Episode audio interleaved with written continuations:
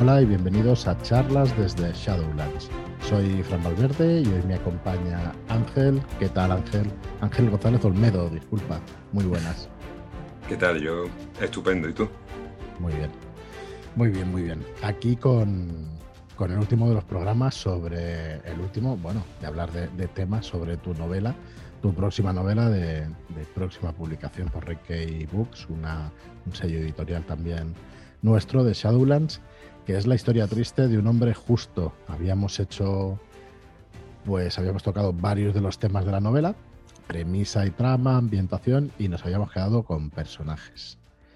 Entonces, bueno, antes de empezar, deciros que, Ángel González Olmedo es escritor, es psicólogo también.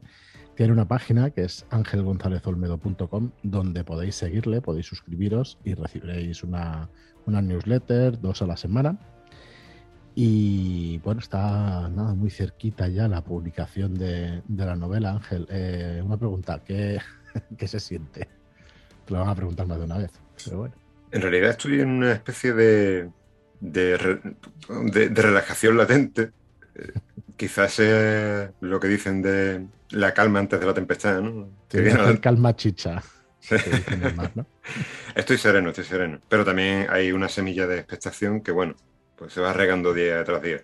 Yo me dedico a vivir el momento, el día a día, y bueno, ahora estoy pues con el, tema de las newsletters que voy lanzando de miércoles y viernes, y la verdad es que me lo tomo con, con serenidad, me lo estoy tomando con serenidad hoy estamos a martes 14. Hemos cambiado un poco la estructura del podcast para presentar estos personajes y conflictos y, alguna cosa más de la novela. Y deciros que mañana, mañana día 15 de septiembre, sale el primer capítulo de la novela como muestra de tu trabajo y para que veáis lo que podéis encontrar eh, en esta historia triste de un hombre justo el primer capítulo sale escrito y sale locutado, locutado por ti, Ángel, que eres además eh, cantante, si me lo permites. Bueno. bueno, digámoslo así, no sé cómo te define. ¿Músico, eh, cantante o cómo lo vamos, a, dejarlo en folclorista. Pero bueno, sí, algo, algo hago. Bueno, es un hombre de renacimiento, Ángel, ya lo veis, porque además eh, ha grabado él este primer capítulo, lo ha locutado y además le ha puesto los efectos sonoros. Así que, bueno, mm, has hecho interpretación también de, los personajes, le has puesto, bueno, ya lo veréis, un montón de efectos y ha quedado chulísimo, la verdad. Primer capítulo que dura unos 27-28 minutos y que podréis escuchar mañana aquí en el podcast. Eh, dejaremos el último capítulo de la bailarina rota para la semana que viene, porque esta semana, pues, pues eso, la verdad es que eh, queremos que conozcáis la obra, queremos que lo leáis a los que os guste leer, queremos que lo escuchéis como, como Marlock, que como está atado a una mesa de dibujo y no puede, no puede leer, pues bueno, lo escucha en audiolibro. Así que bueno, ya nos diréis además opinión, ya nos diréis eh, si nos dais vuestro apoyo, porque bueno, la verdad es que se hacen las cosas con muchísima ilusión y esperamos que, que funcione bien. Al final es una carrera de fondo. Yo empezamos Shadowlands hace un par de años y poquito a poquito pues hemos tenido una base de, comunidad y, es lo que pretendemos también con Red Books. También tenéis la página web de redkeybooks.com pues para seguir también las novedades, todo lo que se hace y eh, lo próximo que saldrá. En principio, em, la novela de la historia triste de un hombre justo empezará en preventa el día 5 de noviembre, una fecha señalada para nosotros y para el protagonista de la trama. Yo creo que eh, lo sabrán en el primer capítulo, ¿no, Ángel? ¿Verdad que salía, es posible que salga la referencia? Sí, sí, sale algo, sale algo. Así que, bueno, esperamos vuestro apoyo y, bueno, y se lanzará en tiendas pues inmediatamente pues en, en noviembre, diciembre, porque salen dos lanzamientos, que es nuestro estreno editorial. Sale La historia triste de un hombre justo y El demonio de Próspero. Eh, bien acompañado, Ángel, te lo aseguro, ¿eh? que KJ Parker es un, es un autor eh, consagrado internacional y la verdad es que también nos hace mucha ilusión traerlo en castellano porque no, ha salido en, nuestro idioma, o sea que, esperamos también una, buena recepción por parte de esa novela. Y bueno, nada más, me enrollo. Vamos a ver si, eh, si resumimos todo lo que nos quedaba un poco hablar de la novela. Podéis encontrar los anteriores capítulos en el podcast, donde ya os digo que se hablaba de la premisa y trama y de la ambientación, sistema de magia, política, religión en este mundo. Y, de hecho, vamos a intentar resumir lo que queda, porque es que los próximos, antes del día 5 de noviembre, me gustaría que nos visitaras y que nos explicaras eh, cositas que tienen que ver, paralelismos que tiene entre, entre la novela y los juegos de rol y todo eso, ¿no? Que este podcast es más de, juegos de rol. Así que bueno, tendremos tema y podremos tocar muchas más cosas. Pero bueno, vamos con los personajes, si te parece. Eh, no, habíamos terminado de cincelar el tema de la magia, ¿no? Bueno, quedaban cositas por el tintero, pero eh, esas pues cosas pues se tienen que ir descubriendo a lo largo de la lectura, de la novela también. Hay que dejar espacio a, a, descubrir y explorar las cosas, ¿no? Por uno mismo. Y ahora pues íbamos a hablar acerca de los personajes. Empezamos por, si te parece, por el protagonista principal de la obra, que es el que marca la narración en primera persona y que, bueno, este, este miércoles, mañana vais a escuchar todos, que es Dragos Corneli. Dragos Corneli es eh, un expatriado, es alguien que fue llevado al ostracismo Em, y se pegó 11 años fuera del lugar donde transcurre los hechos de la, trama, donde transcurre la historia, que es la ciudad de Isbar. El protagonista vuelve de nuevo a su ciudad natal después de estos 11 años de exilio.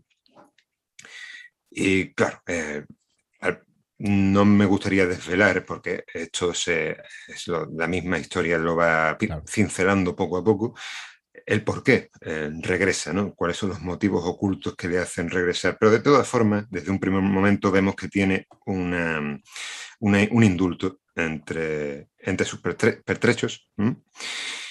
Y este indulto, pues, eh, le, hace volver, ¿no? Luego hay otras, otras, otros impulsos de fondo, ¿no? Que, que, están, que tienen que ver con esta vuelta. Dragos Corneli es un bardo, un armonizador. Ya estuvimos hablando de que er, era un armonizador. Es, eh, digamos, los usuarios de la magia. Y em, es un personaje con luces y sombras. Eh, tiene em, muchas cualidades. Es un portento en, la elaboración de escalas eh, latentes, que es un tipo de escala que también estuvimos hablando en el podcast anterior. Pero también tiene una serie de, pues, puntos oscuros, vamos a hablar, vamos a hablarlo, vamos a denominarlo así, a definirlo de esa manera, em, que bueno, pues se van a ir pues eh, desatando a lo largo de, los capítulos y de, de, las tres partes que componen la novela.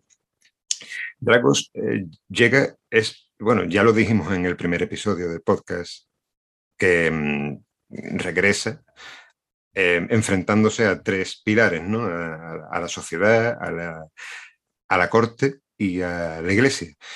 Mm, él es el que va a tener la, encomienda de em, resolver la eh, el misterio que hay detrás de la trama. Por lo tanto, lo primero que va a hacer al regresar a Isber es eh, ponerse en contacto con los pisaverdes, ¿no? que hemos hablado muchas veces aquí de, los pisaverdes, que son los, perfumados, los, eh, que, los galantes, la gente presumida de la corte, en fin, una especie de pijo. No me gusta decir pijo, pero bueno, para que se me entienda. Sí, pero bueno, que se entiende un poquito más. Porque este, este personaje, además, aunque es hijo de algo, es criado en la Germanía. Antiguamente, en la Edad Moderna, em, la, la mayor parte de los hidalgos no eran ricos, eran la baja nobleza, pero eh, se criaban entre la carda, lo que, lo que, lo que llamamos la carda, ¿no? que es la, sociedad más humilde, ¿no? por decirlo de alguna manera. Este hombre pues ha crecido entre, entre calles, entre la, ha vivido de forma palmaria la, lo que es la vida, lejos de, la vida palatina. ¿no?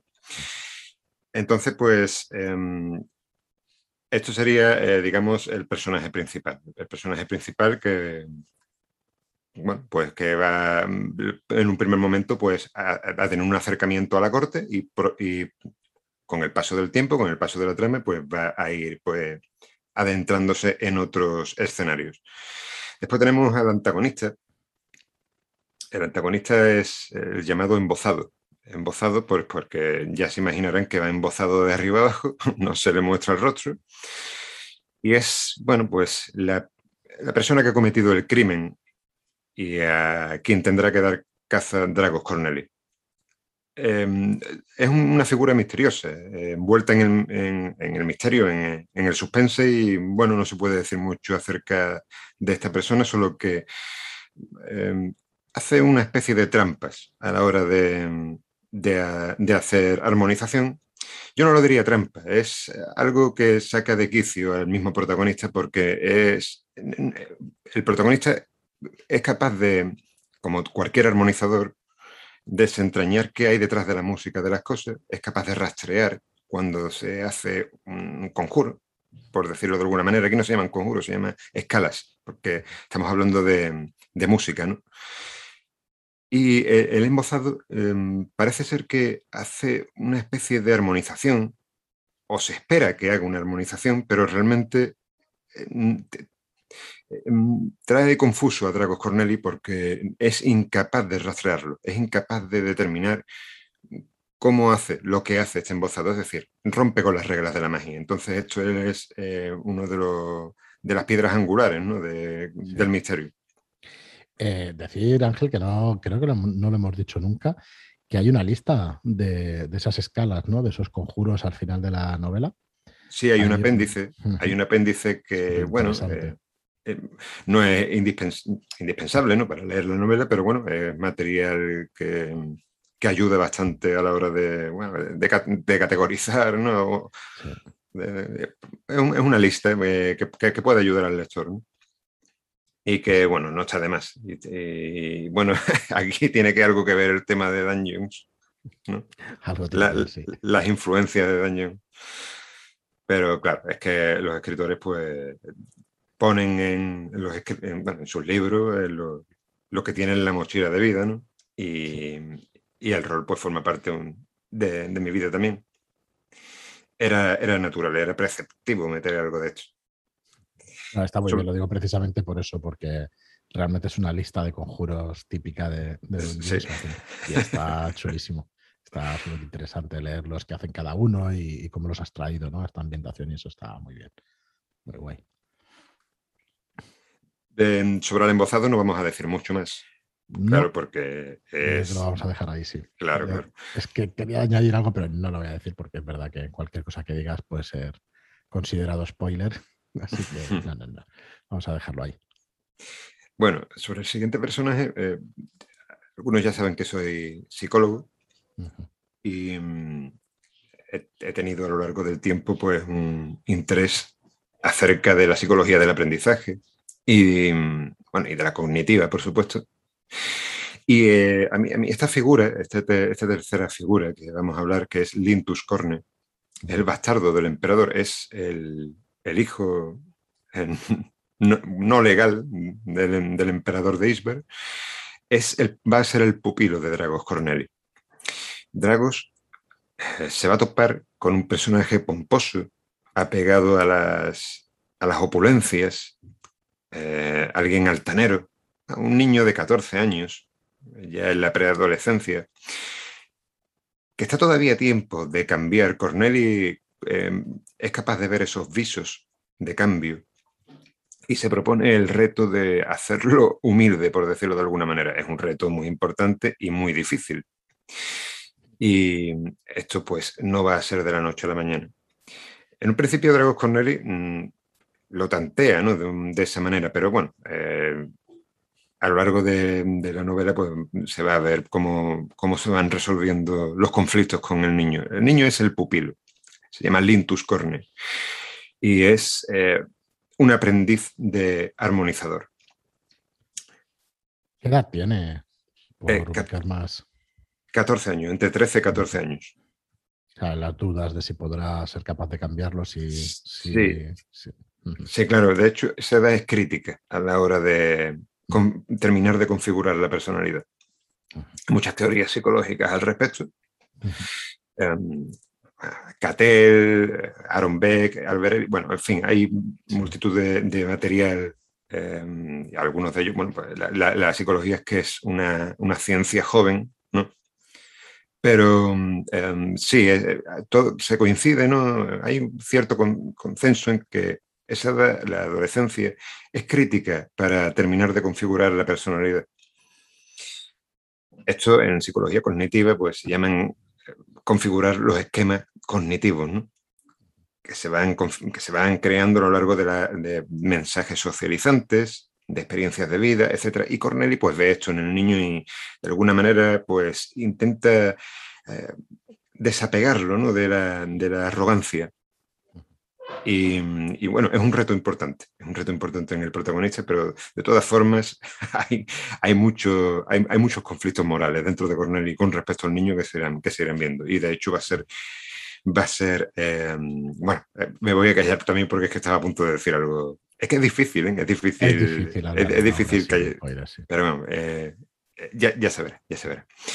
Este, tenemos a Lintus Corne y ahora vamos a hablar de, del valido del emperador, que no es precisamente un... Em, o no, me gustaría decir que es un, un antagonista, porque los antagonistas suelen, por antonomasia, los, los antagonistas lo que hacen es en poner trabas en la trama, ¿no? Por eso se llama antagonista. El protagonista se identifica porque es el que lucha contra la trama, contra el conflicto. El antagonista lo que hace es socavar. Gresnan Kot, el valido del emperador, es quien contrata a Corneli para desentrañar pues, este misterio, este crimen que ha ocurrido, pero al mismo tiempo eh, la estupidez, la vileza, las malas formas, em, en fin, los malos vicios de la, corte y de los poderosos, a veces son también una traba.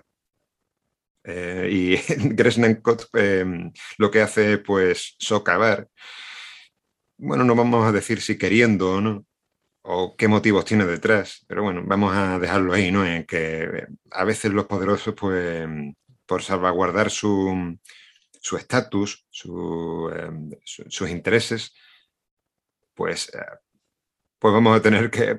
Se alimenta el conflicto, ¿no? Se alimenta, el alimenta un poco más el, el, conflicto. No me gusta llamarlo antagonista porque realmente no lo es.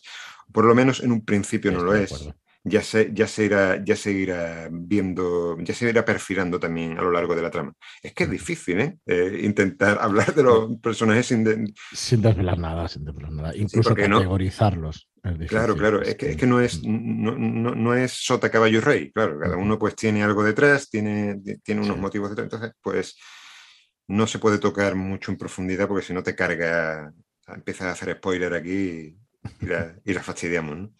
Pero bueno, Gresnankot es el valido del emperador. Tiene un profundo desprecio por los bardos, concretamente por los armonizadores de oído, que son los bardos. Ya estuvimos hablando qué tipos de armonizadores hay en IFA. Y, poco más, ¿eh? poco más se puede decir ahora. Es el que, digamos, financia la, pesquisa de Drago Corneli. Y después tenemos a tres personajes que son, vamos a decir, los aliados ¿no? más, mm, más representativos de, esta pesquisa, que son eh, Felindante Pelgrim, eh, tenemos a, a Toll y a Norvaria de Bruma. Son tres personajes que complementan al, protagonista. Eh, creo que fue David que me estuvo comentando, creo recordar, si estos personajes eran también protagonistas, ¿no? Eh, bueno, protagonista es uno, ¿no? Es Dracos Corneli, pero claro, eh, cuando la novela es compleja o intentas hacer una trama compleja para, enriquecerla y tal, es verdad que muchas veces el, conflicto también se traslada a otros personajes. Eh, y estos personajes tienen eh, que tomar decisiones importantes que los hacen elevarlo a estatus de coprotagonista, vamos a, decirlo. ¿no? Los involucran directamente en la trama a ellos y a sus pasiones y todo eso. Y claro, sí, por supuesto que, que se convierten en coprotagonistas. Tenemos a Felindante Pelgrim, que es un médico, es un físico. En la edad moderna se llamaba, había muchas formas de llamar a, los médicos, ¿no? Facultativo, em, también había un término de la Germanía que es sacapotres, que es despectivo, eso te iba a decir, digo, vaya, vaya término. sacapotre es eh, un, mal médico, un mal médico. Em, un veterinario, o sea, una referencia. Sí, correcto, correcto. Barbero, ¿no? También se decía físico, físico. Eh, normalmente se dicen físico, ¿no? pero no físico de la física, de, la, de, la, ciencia, de la rama que conocemos hoy como física, ¿no? Es físico del cuerpo, ¿no? Del cuerpo. Eh, decir que tienes un relato de Felindante Pelgrin. Sí, sí, donde... Está espectacular, ¿eh? Está espectacular ese relato y crudo, bastante crudo y bastante, bastante interesante. Lo encontráis en, su web, ahora que ya salió en sus mails. Y bueno, además deciros que vamos a hacer una recopilación de estos relatos para que los podáis tener, los podáis leer antes de la novela y, que podáis disfrutar también de ellos. Eh, relatos que complementan un poco la, novela principal, ¿no? el, cuerpo principal de la novela. Eh, tocas cosas que no salen en la novela, pero que son muy interesantes para ir conociendo a estos personajes. Mm, más de uno y más de dos salen. Salen bastantes de ellos. No sé si, supongo que tendrás ideas para más relatos del resto. Sí, sí. De, de hecho, de hecho tenía, una, tenía una idea de otro personaje secundario que mm. iba a lanzar como relato pero lo he frenado. Porque me cargaba, me cargaba, me ah, lanzaba spoiler, lanzaba spoiler. Y he dicho, ¿dónde va? ¿Dónde voy? ¿Dónde voy? Al final esto es, es, de largo recorrido, o sea que medio largo recorrido. Igual pueden salir una vez ya la gente conozca el primer libro, se claro, claro. más y todo eso, pero, pero sí, sí. Es que es complicado, la verdad es que es complicado. Pero es que yo tampoco puedo abrir la boca, pero hay dos, tres relatos, eh, la mayoría me encantan, pero hay dos, tres relatos con una fuerza por sí solos que cuando conoces la novela, eh, varios, varios, el de Cluster, el de, es que no puedo decirlo, pero bueno, em, aquel que está encerrado. Ah, sí. No me acuerdo del, título. Y luego este de Feldindante Pelgrim. El hombre, que decidió, decidía morir. Correcto, me parece que tiene una fuerza brutal, eh, muy, muy bueno, me, gusta mucho. Y este de Ferdinand Pelgrim también, también me, parece muy bueno. Pero bueno, el que ya, ya salió también de Norvaria de Bruma, o sea, bueno, nos va presentando los personajes en su hábitat natural, bueno, ya lo podréis leer porque realmente están muy interesantes, o sea que muy guay, muy guay. Y bueno, nos habíamos quedado en Felindante Pelgrim, que os animo a que, a que leáis el relato que está, bueno, en fin, habla, habla acerca de otra cosa. En realidad no solo me interesaba presentar a Felindante, también me interesaba hablar de los autómatas y de cómo, cómo se crean, el taller de los autómatas, pero bueno. Y además también, pues ahí se habla pues de un autómata que, bueno, ya irá apareciendo en el futuro. Lo tenéis ahí en el, en el diario de, tu página web, en angelgonzalezolmedo.com, los autómatas en Isbar y, vamos, eh, muy, muy, muy recomendable. Eh, mm, vale, sí, lo tienes para, lo tenéis para descargar. En, el mejor físico del imperio, eso es lo que El mejor físico del imperio, sí. Del relato.